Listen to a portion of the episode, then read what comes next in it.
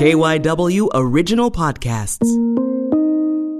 For more stories about the coronavirus pandemic in Philadelphia, subscribe to KYW In Depth on the radio.com app or wherever you listen to podcasts.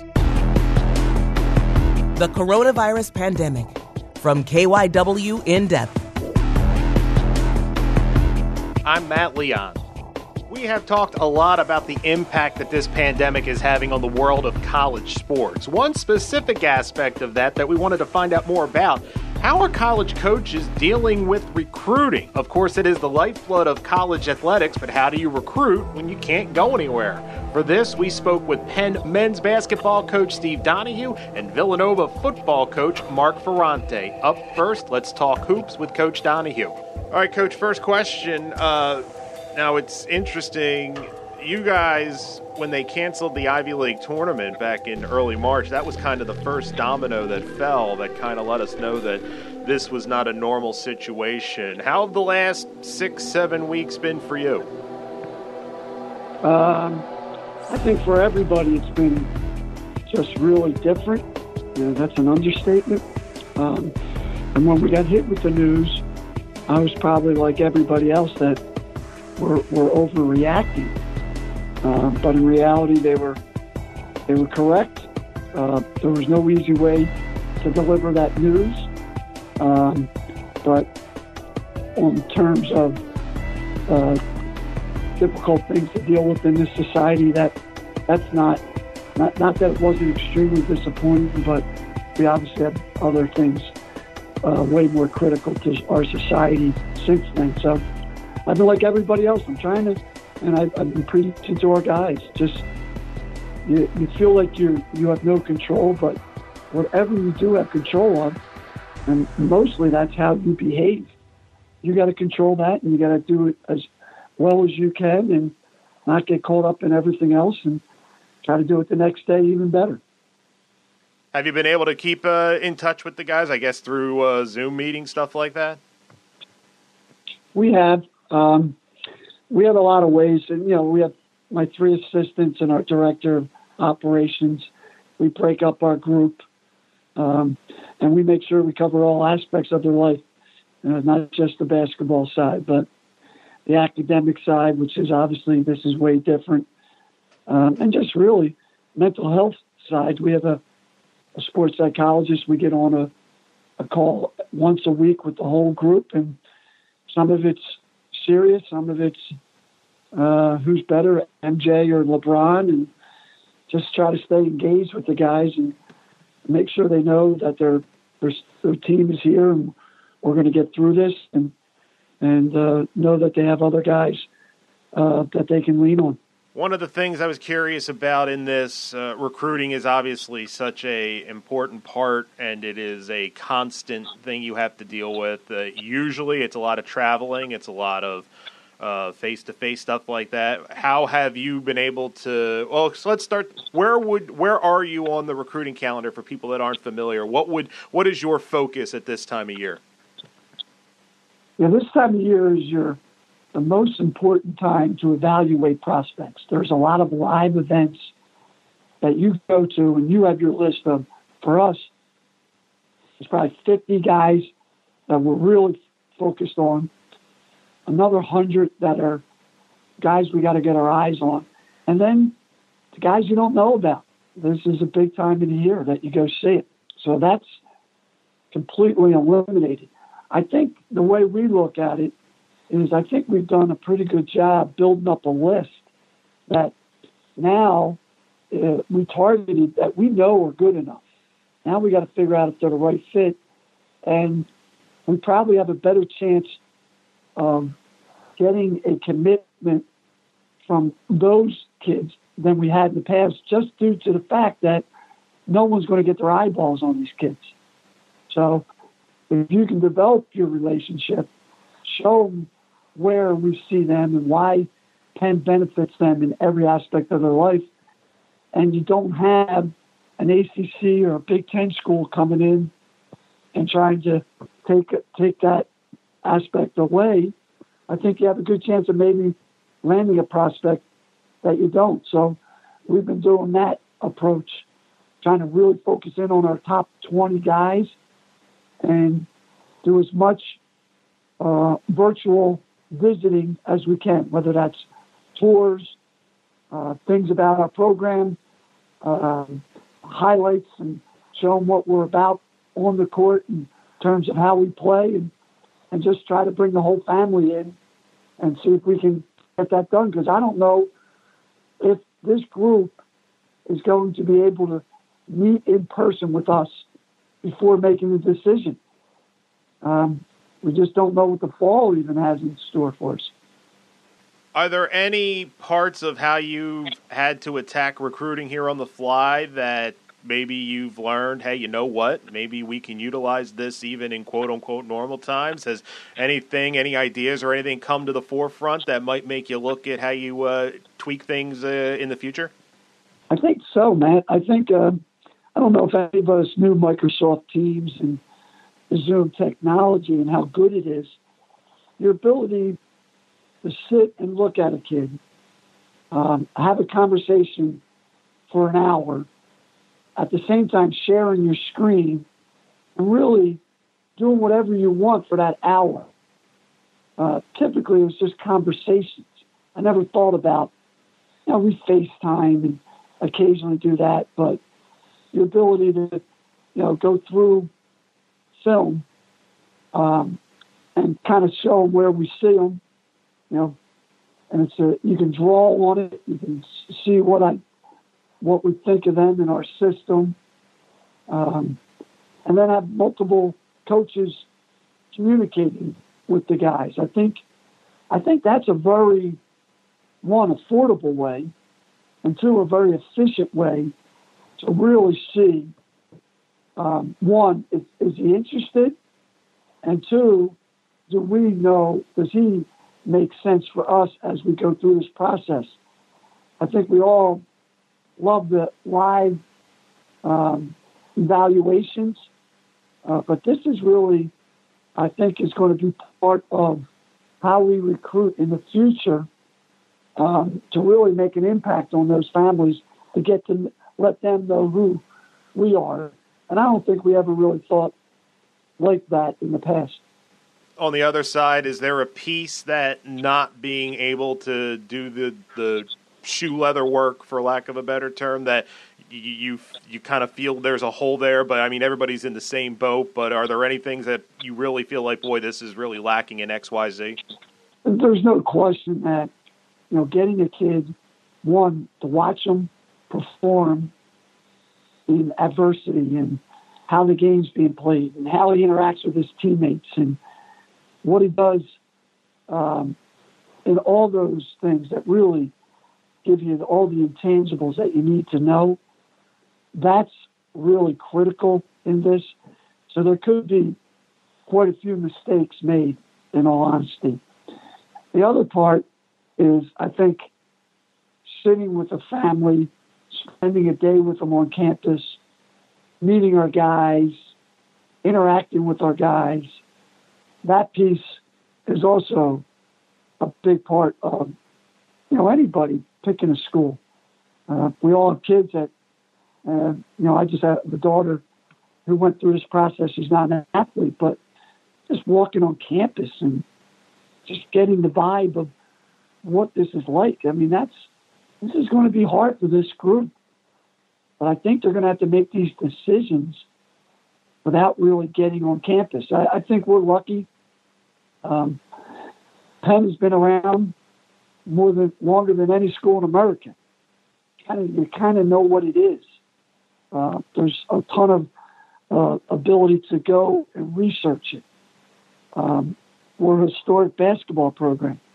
They can research me. Um, so there's ways to really figure out if this is a place they want to consider, even if they don't get on campus. There's probably 300 schools that that's a little dangerous you really don't know what you're getting yourself into. And you guys had been, you know, far along with the the kids you're dealing with now. Is there concern the farther this pushes on, it's going to kind of create a gray area where there's going to be a group that you haven't been able to get out that hasn't been able to play in the summer, and obviously, once again, everybody's in the same boat, but uh, is it going to create a new set of problems down the road? Yeah, no, I think there is. I the the, the spring session is when everything explodes. So the amount of kids that go and are seen, um, that there's just there's just a lot of unknowns on both sides that we're just not going to get to. I, I think there's some kids that are going to get extremely undervalued because they don't get opportunities. And I think there's going to get kids that are just over recruited because the numbers just aren't there, the amount of valuations aren't there. Uh, and we know in basketball in particular, we have so many issues with transferring already. It's hard to imagine through this process that there isn't a lot of mistakes. I just sense that we know who fits us pretty early in the high school recruiting process. And typically, April, we lose a lot of kids based on they get they get recruited at, a higher level. Um, I'm hoping that maybe we get one kid that we otherwise wouldn't have gotten um, through this, and we're looking at that as a positive, a program changer, because we did a great job during this pandemic.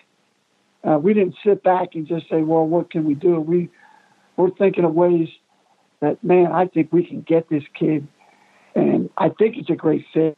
And now we got a chance to have his sole attention if we do a great job in this process. Now let's talk football recruiting. This conversation once again with Villanova head coach Mark Ferrante. So, first of all, uh, the world for everyone has been turned upside down. Uh, how are you doing? What is a day to day now for you? We're we're doing well, Matt, and uh, the the day to day obviously is different than um, previous days, but each day seems to be the same. So, you know, as far as Monday, Wednesday, Sunday, uh, that's hard to keep track of right now, but uh, the days consist consist of multiple, multiple Zoom meetings, whether it's with our football staff here at Villanova, whether it is side of ball staff, you know, offense, defense meetings, whether it is positional meetings, and then the area that we probably are accelerating and doing the most with this time of year since we're not with our current team and not having our spring practice and not about to go on the road for spring uh, evaluations from a recruiting perspective is our recruiting. We've had multiple face to face, if you will, uh, on FaceTime or Zoom meetings with 2021 uh, recruits and their families. Yeah, so for people that, that aren't familiar with the calendar, where are you when it comes to recruiting, uh, you know, as far as uh, on the calendar? Well, normally for us, and everyone does it a little differently uh, depending on what university you're working at and working for, and sometimes what level, FBS, FCS, and so on. Um, but normally, this time of year, we're probably more accelerated than we have been in previous years. And again, it's primarily due to the fact that we have more hours during the day to spend in recruiting. And because of the dead period where we're not able to go out and uh, you know evaluate prospects during this upcoming spring. It actually starts April 15th and goes all the way to May 31st. But with the NCAA putting a dead period all the way up until May 31st, we we can't go talk with high school coaches in person. We're not going to be doing any of our normal springtime, um, you know, traveling and evaluations.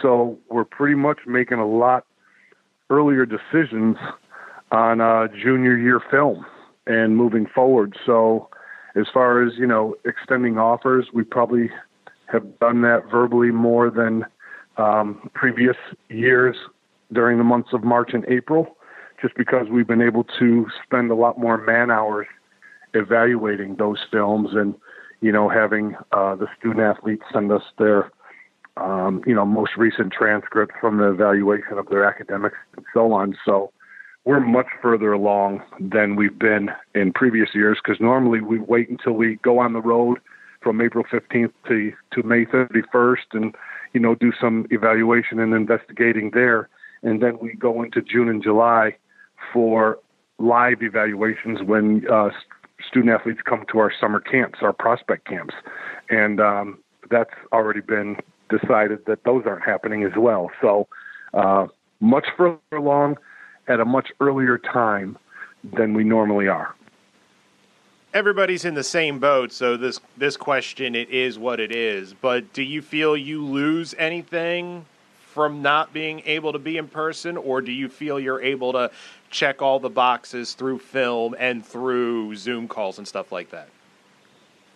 I think we're able to check the boxes, and you know, I think this reaching out to the student athletes, the the rising seniors, the class of 2021, and their families, either via the Zoom or FaceTime, is something that we'll probably continue moving forward when it does get back to what was considered normal. Um, it, it's really been helpful. We, we've gotten to uh, know them earlier, and we've gotten to have the opportunity to uh, answer a lot of the questions that they have as well at a much earlier rate. Um, the biggest decline or the biggest negative or the biggest disadvantage, however you want to look at it, right now is the stu- on the student athlete side. They're not able to come and visit our campuses. But again, it's the same for everybody right now. So um, there's really no true advantage or disadvantage. It's just that some of the student athletes and their families, uh, you know, aren't going to be ready to make a decision kind of sight unseen. I know some of them are really anxious to try to at least get on the campuses of the universities and programs that are recruiting them so they can try to make a decision. But there have been a lot of uh, verbal commitments from their end as well. I think some of the student athletes are getting a little anxious um, to make earlier decisions right now, and sometimes it is without seeing the uh, the campus. And you mentioned the the Zoom calls and stuff that you're you might be incorporating that even when things get back to quote unquote normal. Are there any other aspects of this unusual situation that have uh, maybe you you think has uh, will change the way you do things? Anything you've learned that uh, you'll take forward? Oh, definitely. I think the um, the communication piece is the big part. You know, the way we have been communicating with families and so on at a much earlier uh, time of year from our perspective, and um, you know, just the ability to work remotely. You know, a lot of times when we have the recruiting uh, conversations, they're usually in our office in staff meetings. You know, we got we got the names up on the board, quote unquote. You know, the recruiting board and so on, trying to you know figure out who's going to be the next offer, so on and so forth.